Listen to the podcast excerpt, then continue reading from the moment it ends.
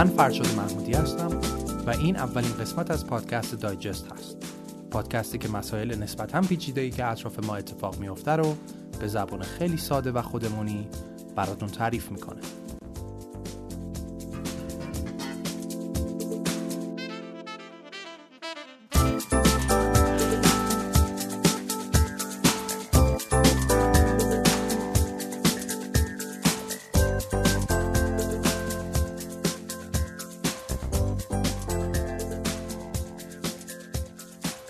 امروز می‌خوایم درباره اتفاقات اخیری که در اسپانیا افتاده صحبت کنیم.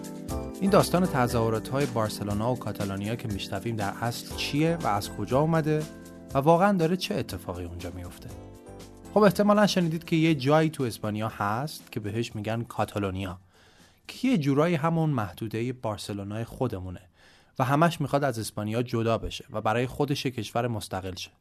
داستان اصلی هم همینه.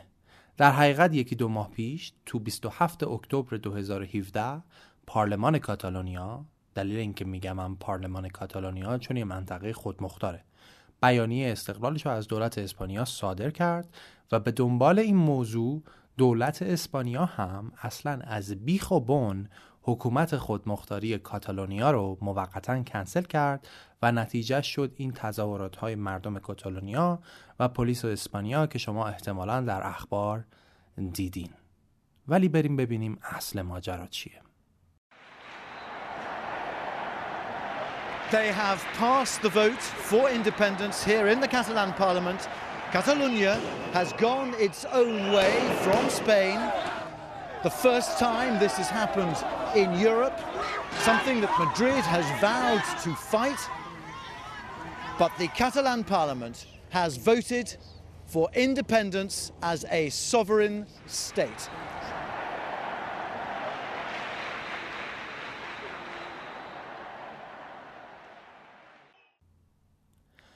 اگه اسپانیا رو شبیه یه مربع در نظر بگیرید گوشه بالا سمت راست میشه یه منطقه‌ای با حدود یک دهم سایز اسپانیا که بهش میگن کاتالونیا که گفتم جاییه که بارسلونا و چند تا شهر دیگه توش واقع شدن.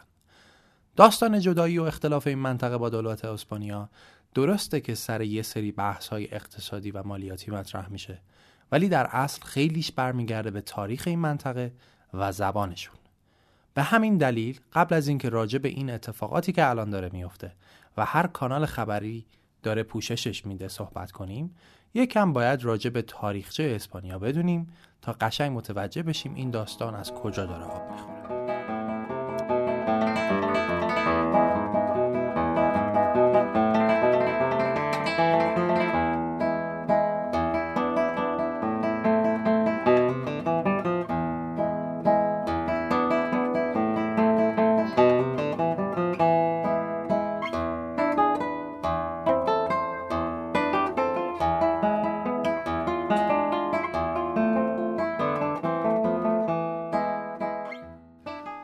اسپانیا و پرتغال توی شبه جزیره هستن که بهش میگن ایبریا. یعنی واقعا این سرزمین که الان براتون تعریف می‌کنم انقدر دست به دست شده که شاید همچین بی ربط هم نباشه که هر گوشش داستانی داره. اگه بریم به هزاران سال قبل اولش آدمایی که تو اسپانیا بودن یه سری قبایل مختلف بودن که اکثرشون از فرانسه مهاجرت کرده بودن.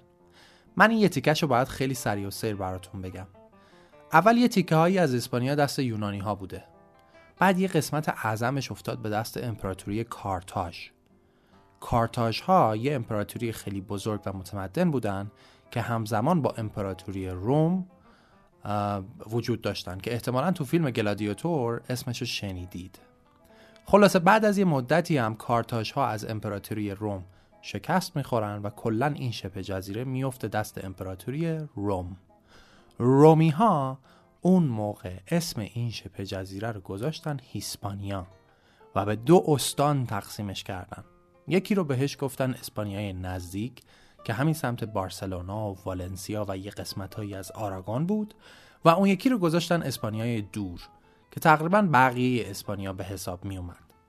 در حقیقت این رومی ها بودن که با وارد کردن زبان لاتین به هیسپانیا این زبون رو شکل دادن ولی چیز جالبی که باید بدونید تو زبان اسپانیایی اینه که تقریبا از یه ریشه لاتین زبانهای مختلفی گویشهای مختلفی بعدن تو هر قسمت اسپانیا شکل گرفت که یکیش همین کاتالونیاییه و یکی دیگهش کاستیلان.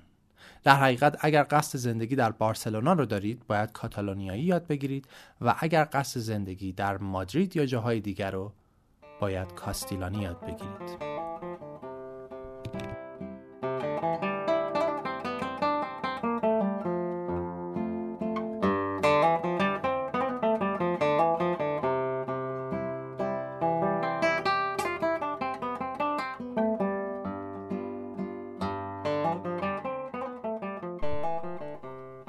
امپراتوری روم هم بالاخره از یکی دیگه شکست خورد که اسمشون ویزیگوت ها بود.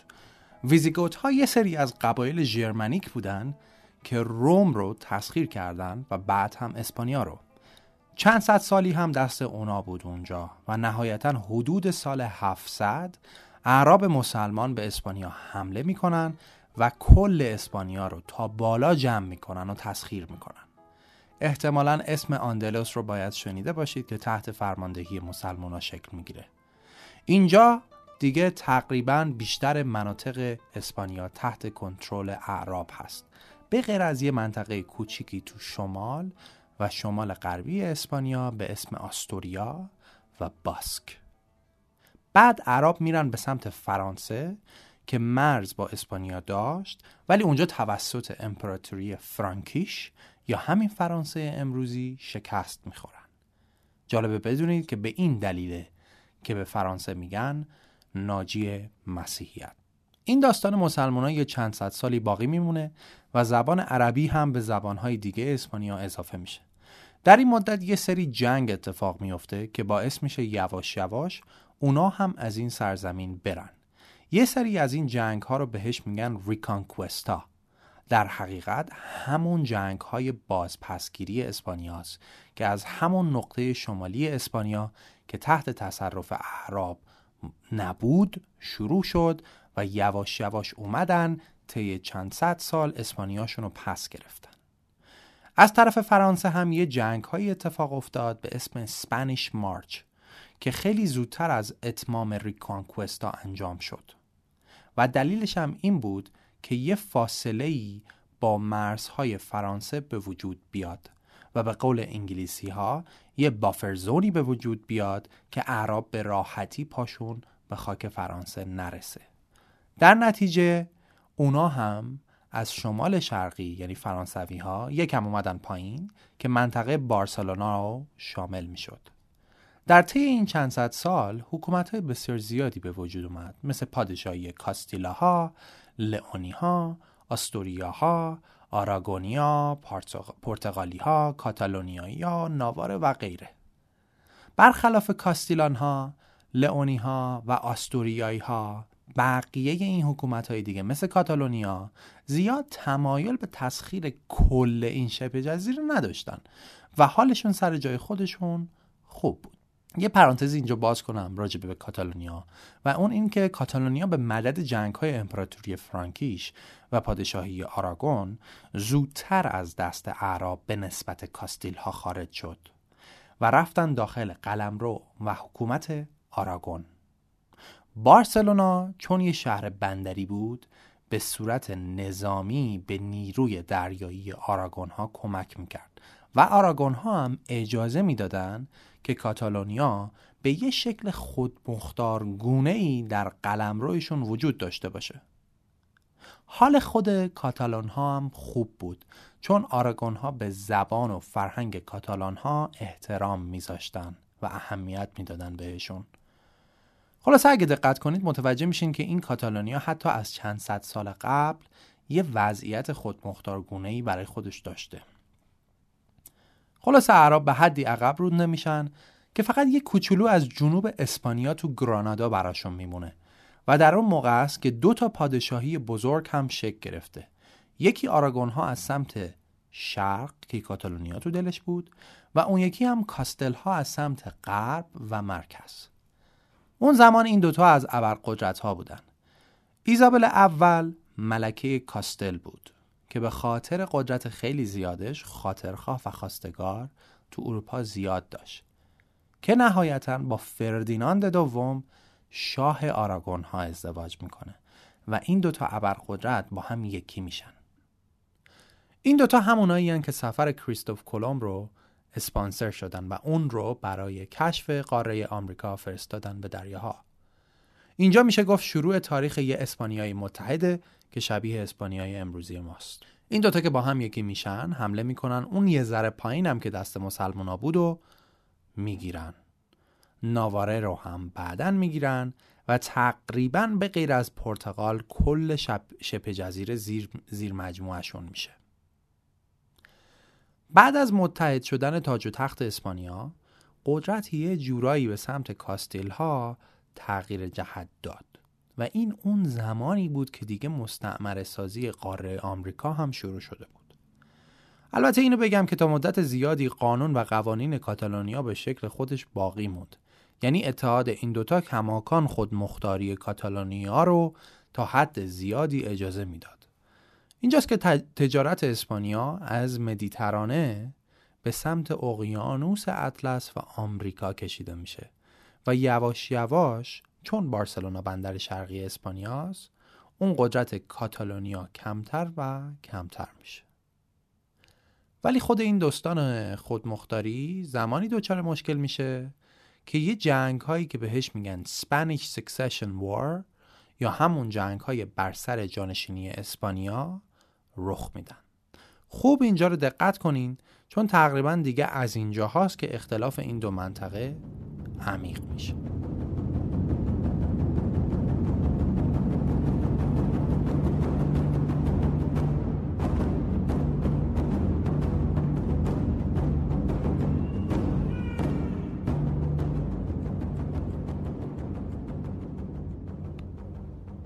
خب داستان چیه؟ آخرین شاه اسپانیا یک کسی بود به اسم چارلز دوم که از خاندان هبسبرگ اتریشی بود. این آقا به خاطر چند نسل ازدواج های فامیلی کلا یه طور عجیبی افلیج و معلول بود و مهمتر از همه عقیم. چون عقیم بود باید بالاخره برای این اسپانیایی که کلی کشور زیر نظرش بود یه جانشینی پیدا می‌شد. جانشینا کی بودن؟ یکی می‌شد خواهرزادش فیلیپ 16 ساله نوه لویی چهاردهم فرانسه از خاندان بربن ها و یکی هم دورتر چارلز از خاندان هبسبرگ اتریشی. خلاصه وقتی که شاه اسپانیا در سال 1700 میمیره تو نامش فیلیپ 16 ساله از فرانسه رو از خاندان بربن ها رو جانشین خودش می‌کنه. این داستان به مزاق اروپا از لحاظ موازنه قدرتی خوش نمیاد و یه سری جنگ های اروپایی رو درست می‌کنه به اسم Spanish Succession War. یه طرف میشه انگلیس و هلند و امپراتوری اتریش و پروشا و پرتغال و چند تا کشور دیگه. از این طرف هم میشه فرانسه و اسپانیا و باواریای آلمان. تو داخل اسپانیا هم میشن دو دسته. یکی کاتالونیا که با فیلیپ بیعت نمی‌کنن و طرف اون خاندان اتریشی رو می‌گیرن و یکی هم باقی اسپانیا که طرف فیلیپن. جنگ ها شروع میشه. و 14 سالی طول می‌کشه. اتفاقایی که میفته اینه که باواریا شکست می‌خوره. فرانسه هم تقریبا کاری به جایی نمی‌بره. انگلیس جبل تارق رو می‌گیره که هنوزم دستشه. جبل تارق در ضمن یه منطقه کوچیک تو جنوب اسپانیاست. از داخل هم کاتالونیا حتی باعث میشه که این نیروهای متحدین وارد اسپانیا بشن تا یه جاهایی مادرید هم بگیرن ولی به خاطر اینکه فیلیپ پنجم خیلی وفادار داره کار به جای نمی‌برن و نهایتا یه معاهده صلحی در اوترخت هلند انجام میشه که یه سری چیزها رو با هم سرش کنار میان. مثلا اینکه فرانسه باید به مرزهای قبل جنگش برگرده. دوم اینکه جبل تارق مال انگلیس بمونه. سوم اینکه فیلیپ می‌تونه شاه اسپانیا بمونه. ولی هیچ نوع تعهدی دیگه به پادشاهی فرانسه نباید داشته باشه. این وسط که این جماعت با هم صلح کردن سر کی کلا رفت؟ کاتالونیا. خلاصه اینکه ارتش فیلیپ بارسلونا رو محاصره می‌کنه و بعد از 14 ماه جنگ بارسلونا در روز 11 سپتامبر 1714 تسلیم میشه و شکست می‌خوره. جالب اینه که بدونید 11 سپتامبر روز ملی کاتالونیا ها هم هست. فیلیپ هم میاد تو شهر و اینجاست که این خصومت ریشش کاشته میشه. میریزه تو شهر میگه حالا برای من خیانت می‌کنی داره؟ اول اینکه خود مختاری و اینا همه تعطیل. دوم اینکه حتی حقم ندارید دیگه کاتالونیایی صحبت کنید. همه ای سازمان های قانونی قانونیشون هم کنسل می‌کنه. هرچند که می‌ذاره قوانین مدنی خودشون رو حفظ کنن. بعدنها هم حتی یه سری تحریما سرشون میبنده. مثلا میگه که با مستعمره های آمریکایی اسپانیا حق تجارت کردن رو ندارید. اینجاست که فیلیپ بر اساس مدل فرانسوی ها تقریبا همه کشور رو به غیر از منطقه باسک با هم متحد می‌کنه و میگه دیگه این داستان خودمختاری اینا تعطیل. از این به بعد همه کشور از یه قانون پیروی می‌کنید. به خاطر تحریمای که کاتالونیا شد وضعیت اقتصادیش هم به نسبت ضعیف شد و رشد اقتصادیش تازه اواخر قرن 18 هم وقتی که تحریم ها برداشته شد براش یواش یواش شکل گرفت. بعدا دوباره کل اسپانیا افتاد به دست ناپلئون و دوباره کشور دچار آشفتگی سیاسی و اینا شد. ولی کاتالونیا تا نیمه دوم قرن 19 دیگه مرکز صنعتی شده بود برای خودش.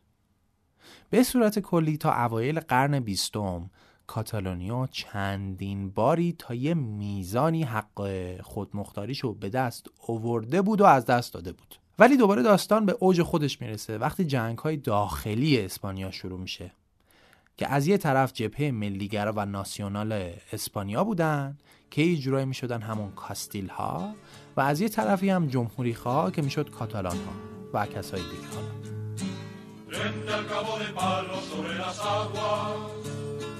Retumban los cañones sobre las llamas. ¿Qué será? Ay, ¿qué pasará? ¿Qué estará pasando? La Marina Española que está luchando.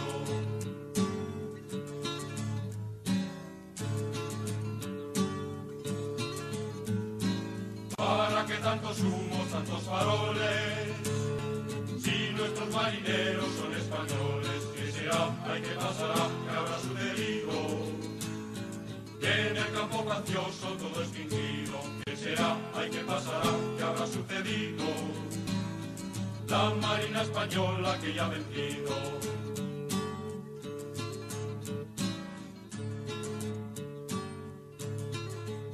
این جنگ ها که سال 1931 یعنی از سال 1931 تا 1939 اتفاق میفته با پیروزی ملیگراها به فرماندهی فاشیستی به اسم ژنرال فرانکو خاتمه پیدا می‌کنه یعنی از این طرف جمهوری خواه و کمونیستا بودن و از اون طرف هم ملیگرا و فاشیستا و نازی ها یعنی چی؟ یعنی کاتالونیا البته این بار چند تا جای دیگه هم بودن مثل حتی خود مادرید که خیلی برای این جمهوریشون جنگیدن.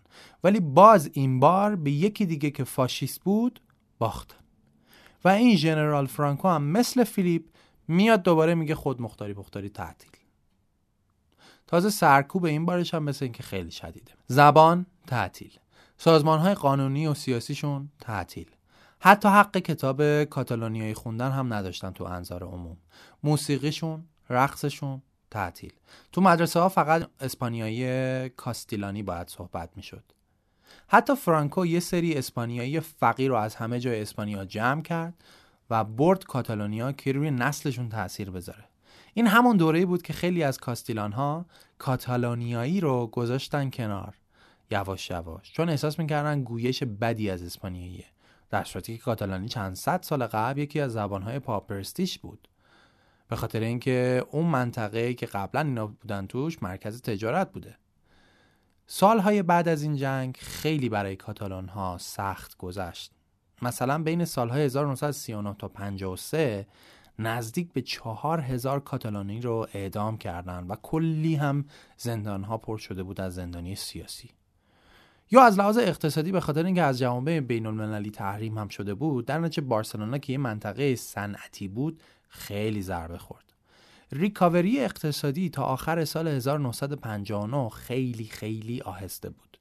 ولی یهو به خاطر یه سری تغییراتی که در اسپانیا با تایید فرانکو رخ داد رشد اقتصادی اسپانیا انقدر سرعت پیدا کرد که از لحاظ سرعت رشد اقتصادی در جهان دوم شد. که از این داستان به عنوان معجزه اسپانیایی یاد می‌کنن. به تبعش هم کاتالونیا بسیار از لحاظ اقتصادی رشد کرد چون که هم قطب صنعتی و هم قطب توریستی اسپانیا بود. این داستان سلب حق و حقوقشون تا مرگ فرانکو ادامه داشت. فرانکو که سال 1975 میمیره یه دوره انتقال دموکراتیک به وجود میاد و دوباره اینا مطالبات خودشون رو درخواست میدن و بالاخره در سال 1978 که قانون اساسی فعلی اسپانیا نوشته شد کاتالونیا رو یه بار دیگه به عنوان یک جامعه خود مختار معرفی کردن و ازشون به عنوان یکی از ملیت های اسپانیا یاد کردن و اجازه دادن زبانشون به عنوان زبان رسمی کنار اسپانیایی کاستیلانی استفاده بشه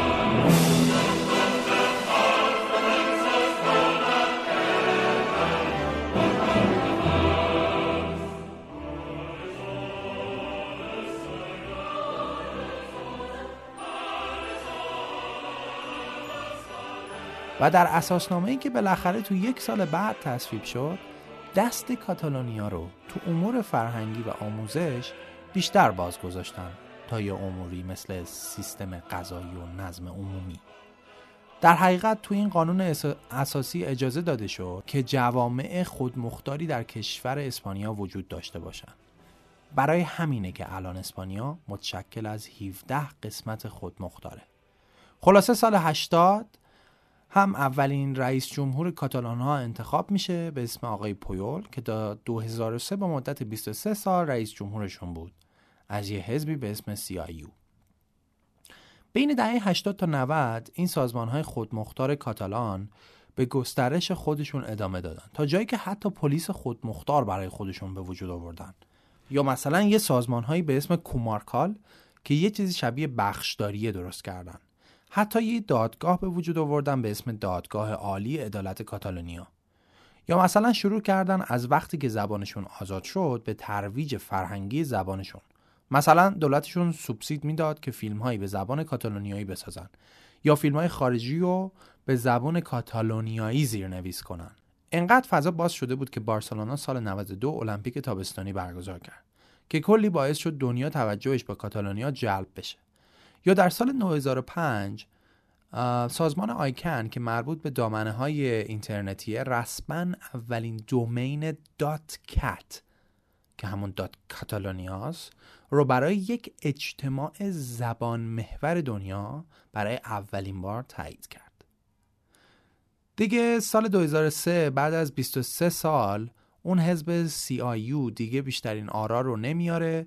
چون سوسیالیست ها انقلابیون چپ و سبز ها همه تو پارلمان کاتالونیا با هم اطلاف کرده بودن و یه آقای دیگه به اسم پاسکال از سوسیالیست ها میشه رئیس جمهورشون که گویا در موارد حقوق خودمختاری کاتالونیا خوب کار نمی‌کنه و سال 2006 میذارنش کنار و یه سوسیالیست دیگه به اسم مونتیلا رئیس جمهورشون میشه.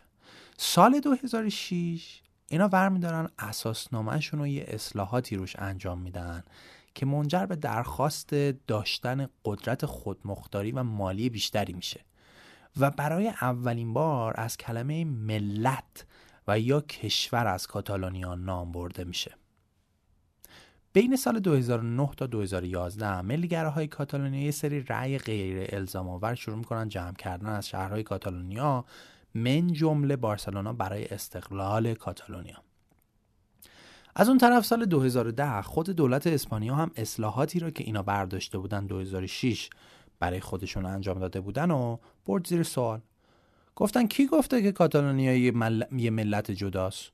گفتیم که یکی از ملیت هاست ولی نه یه ملت جدا. در ضمن شماها باید اول اسپانیایی باشید بعد کاتالونی نه بالعکس. جالبه اینم بدونید که تو قانون اساسی اسپانیا نوشته شده که اسپانیا به هیچ وجه من الوجوه قابل تفکیک نیست. خلاصه دوباره کلکل اینا شروع میشه. مثلا دولت کاتالونیا اومد بازی های گاو بازی رو تو کاتالونیا ممنوع کرد. دولت اسپانیا هم بعدا اومد گفت بیخود کردی. اصلا این امور فرهنگی میراسی اسپانیا دست شما نیست که براش تصمیم بگیری. اونا هم گفتن چه اسپانیا تصمیم بگیره چه نگیره ما تو بارسلونا اجازه نمیدیم چنین سنت های مسخره که وحشیانه است اینجا در جریان باشه. خلاصه مردم کاتالونیا هم روز ملیشون که گفتم 11 سپتامبر بود در سال 2012 ریختن تو خیابونا که آقا جان ما استقلال می‌خوایم. دلایلشون هم یکی این حرکت دولت اسپانیا سال 2010 بود که حق و حقوقای اینا رو که اصلاحات انجام داده بودن درست تایید نکرده بود. و دوم اینکه اینا احساس می‌کردن دارن مالیات بیشتری ازشون دولت می‌گیره و این پول برمیداره یه جای دیگه اسپانیا خرج می‌کنه. در ضمن اینو بدونید که بارسلونا جز ثروتمندترین مناطق اسپانیا است که تقریبا 20 درصد اقتصاد اسپانیا دستشه.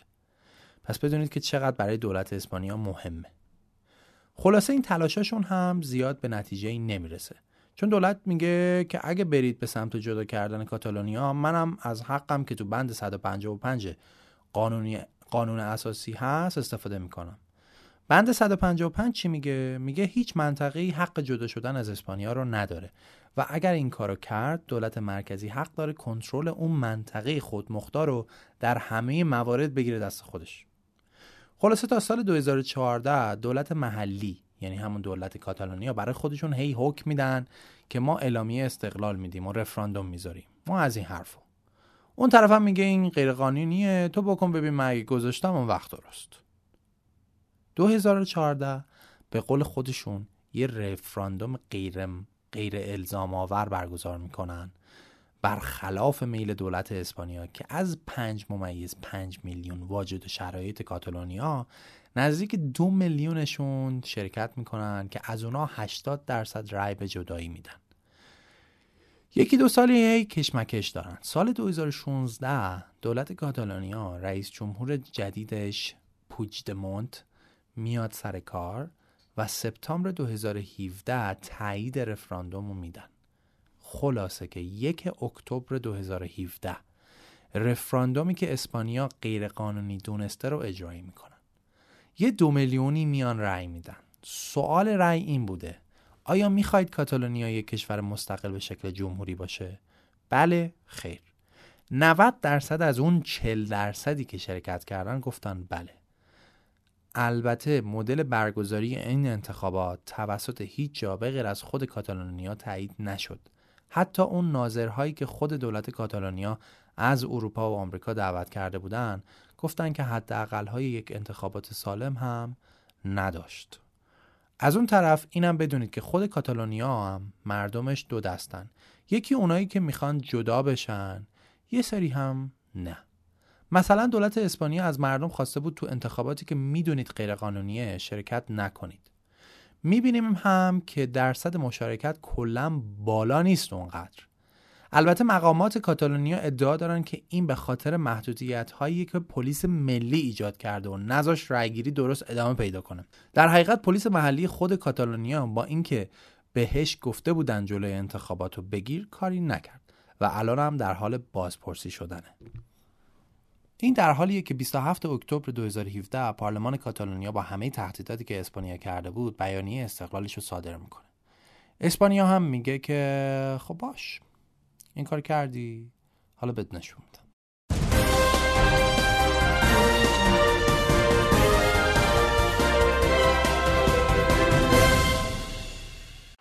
Catalonia's autonomy on the brink of being suspended for the first time in Spain's history. Hundreds of thousands protesting the never before used nuclear option, Article 155 of the Spanish Constitution, invoked today by Prime Minister Mariano Rajoy.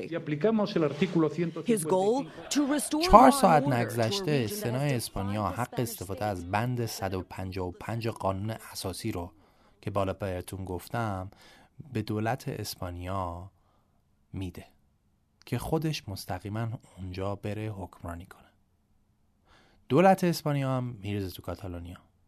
این آقای پوجدموند رهبر کاتالونیا هم سری فرار می‌کنه با چهار تا از معاونینش میره لوکزامبورگ. که الان تقریبا تو دنیا خیلی مسخرش می‌کنن که رهبر باش در رفت. از اون طرف هم کارهایی که بعد دولت اسپانیا می‌کنه اینه که می‌زنه پارلمان کاتالونیا رو کنسل می‌کنه. یه سری از مقاماتش رو زندانی می‌کنه. پوجدمونت رو اخراج می‌کنه تحت تعقیب می‌ذاره. و درخواست انتخابات مجدد برای کاتالونیا میده که دسامبره یعنی همین چند وقت دیگه. و بعد هم اینکه معاون رئیس جمهور اسپانیا رو موقتا رئیس جمهور کاتالونیا می‌کنه و یکی مورد دیگه هم این که اونم برمیداره رئیس پلیس کاتالونیا رو یعنی رئیس پلیس خود کاتالونیا رو اول همه اخراج می‌کنه. جالب اینه که بدونید اتحادیه اروپا هم این رفراندوم قبول نداره. البته کلی هم همه دنیا دولت اسپانیا رو به خاطر خشونتی که به کار برد دارن نقد می‌کنن. چیزی که هست اینه که خیلی ها حتی تو اروپا دوست ندارن که کاتالونیا جدا بشه چون اینو فقط یه اتفاق تنها نمی‌دونن. بلکه اینا رو یه سری جریان های جدایی طلبانه می‌دونن که تو همه اروپا کیس های مشابهش وجود داره. و این قضیه ممکنه که کمک بکنه اون جریان ها هم پا بگیره. مثل تو انگلیس، آلمان، ایتالیا و خیلی کشورهای دیگه. خلاصه الان هم مردم بارسا هی میریزن تو خیابون و یه سری مطالبات رو مطرح می‌کنن. مثلا اینکه رهبرانشون رو آزاد کنن یا از اینجور چیزا. فعلا هم داستان تقریبا تا همین جا هاست یعنی الان که دیگه اخبار رو بزنید CNN یا BBC دیگه با دونستن این مطالب خیلی راحت می‌تونید زنجیره قصه رو بگیرید و ببینید چه خبره. راستی. اسپانیا جز چهار کشور دنیاست. که سرود ملیش شعر نداره و فقط آهنگه می‌دونید چرا؟ چون آدماش نمی‌تونن سر اینکه چی بگن توافق کنن